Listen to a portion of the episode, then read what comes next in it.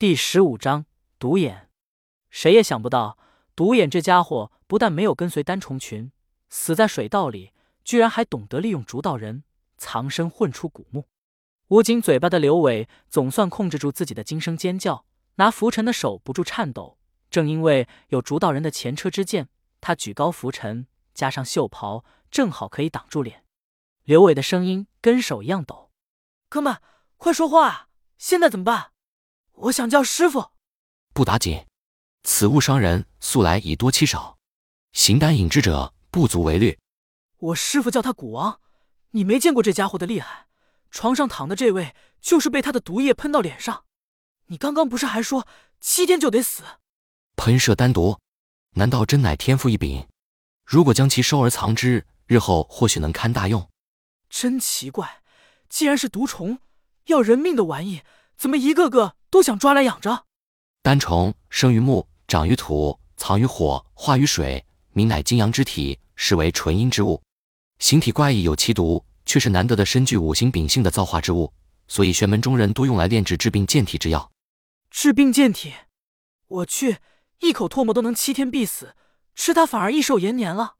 主人药能医病，无非以毒攻毒。昔日神农尝百草，便是验其功，用其效。堪用与否，皆取决于方法。我去，你一说就是知乎者也的长篇大论，一套一套的。咱们能不能先帮主人解决面前这个危险？老子手都举酸了。刘伟活动了一下举拂尘的胳膊，马上引来独眼戒备。单虫久居坤土，秉性纯阴，不能暴于阳光之下。现时东升阳光正好，只要开窗见光，它自会遁走。这是什么狗屎办法？跑了也还是在这楼上躲起来。我每天都要上来喂药上药，总得防着他冷不丁的偷袭，吓都要被吓死。主人，它本就是小小毒虫一只，防其啃咬，便借物击之，命如蝼蚁，随手可取。如斯心惊胆怯，莫不是担忧己身之弱，尚不及一只蝼蚁乎？仙人板板的声音显然有些无奈了。刘伟愣住了，这话的确没错。竹木二道甚至若夷，戴好手套也能对单虫予取予夺。他反倒怕这怕那，缩手缩脚。想到若仪，刘伟觉得脸挂不住了。单虫也就比大号蟑螂大不了多少，就算独眼略大，充其量也就等于一个大大大号的毒蟑螂。换做平时，脱了鞋一鞋底子，怎么也能拍死的那种。他有些不好意思，清清嗓子掩饰一下，自我解嘲道：“可能因为两个师兄一死一伤，吓坏了。”嘿嘿。刘伟用袖子挡住脸，试着动了动拂尘干。独眼咕噜转着眼珠子，大钳子夹得更紧了。他想起昨晚老道吸引独眼注意力的方法，心里有了主意。浮尘干开始时而紧时而松，跟独眼肉钳拔起河来。另一只手则偷摸把桌上的碗拿起来，然后浮尘用力一扯，把独眼从竹道人发髻上硬生生扯了下来。独眼见状，松开钳子，掉落在竹道人胸口。刘伟迅速拿碗反手一扣，将独眼罩在药膏碗里。哈哈。古王，你也有今天，终于落在老子手里了吧？哈哈哈！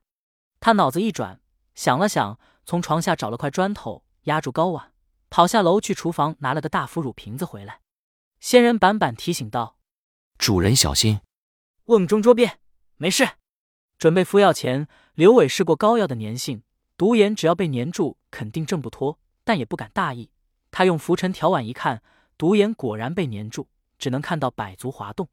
刘伟拿玻璃瓶罩住独眼，刮下粘住他的那层膏药。独眼和膏药掉入瓶里，盖好瓶盖，然后用细铁丝在盖上穿了几个气孔。最后听从仙人板板的建议，在瓶身外用锡箔纸粘了个可以伸缩的遮阳套。哈哈，搞定！刘伟拿瓶子用力摇晃了几圈，独眼从药膏里挣脱，在瓶子里来回爬了几圈，发现深陷困境，不停用大肉钳撞击玻璃瓶，粘着药膏的大独眼。咕噜咕噜乱转，我看你嚣张到什么时候？刘伟拿着瓶子各种摇晃，让独眼站立不稳。想起小时候抓金龟子的乐趣，玩得不亦乐乎。主人打算如何处置他？师傅说他是蛊王，如果就这么干掉，会不会太可惜了？仙人板板，我就好奇问一下，这玩意怎么炼药？仙人板板，主人是在叫我吗？顺口这么一叫。再说，你是祖师爷的东西。叫仙人板板也没错，祖师爷的东西，主人说的是智川公吗？智川公是谁？智川公乃上一任主上，姓何名弘，字智川。等等，刘伟忽然脑子一声轰响，愣住了。他联想到仙人板板出现以后的所有对话，如果自己精神分裂，他说不出这些话，这些道理。况且单重是什么？何鸿字智川，他怎么知道？分裂的精神会上网搜索吗？可是想上网也没手机啊。刘伟放下独眼瓶子，小心翼翼的问：“你真的是何鸿祖师爷古墓秘匣里的薄片，跟我一点关系都没有吗？”那是当然。仙人板板的回答斩钉截铁。刘伟决定问个清楚明白，眼睛看着面前的空气，做斗鸡眼状，让自己努力表现出用心交流的尊重，问出了最想问的问题：“你到底是什么东西？”嗯，主人这个问题问得好。我的确是一种东西，但我也不知道我究竟是什么东西。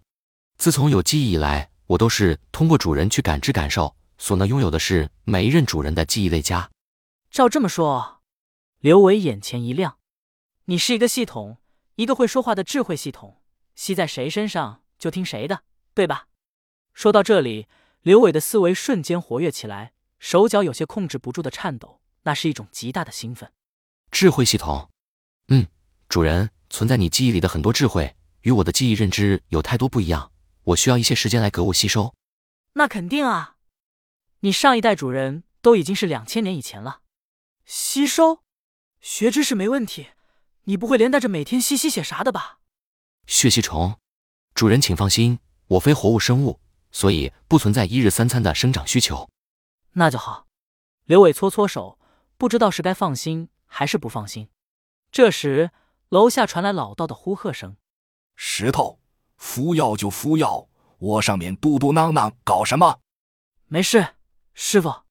刘伟赶忙大声回应：“喝掉还在熬。”我看没事，就试着陪朱师兄聊聊天。平时也没见你这么多事，利索点，搞定赶紧下来。今天事可多着呢。老道的声音渐渐远去。刘伟拿木勺将打翻在竹道人身上的药膏弄回碗里，再小心的敷到竹道人的伤口上。哎，平常没觉得两个师兄有啥好，现在没他们，才知道所有的事都得我上，烦。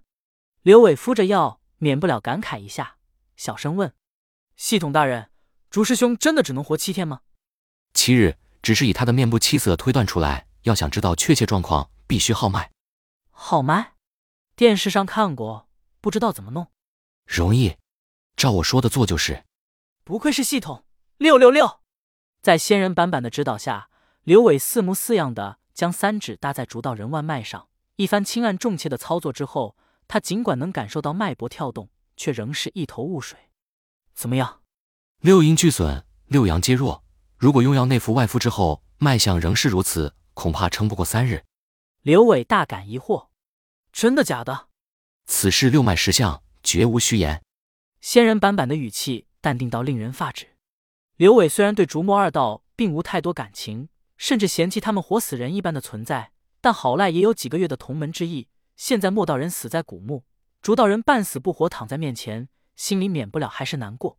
有没有办法救他呢？主人，如果另换中毒之人来问我，我会跟你师傅一样，开丹经中的药方于人，能不能活下来，只能看其人天命。但就在刚才，你既已捉住尸毒之虫，那么竹师兄自可安然无事了。刘伟闻言一喜，拿起桌上的毒眼瓶子。你的意思是说，解药在他身上？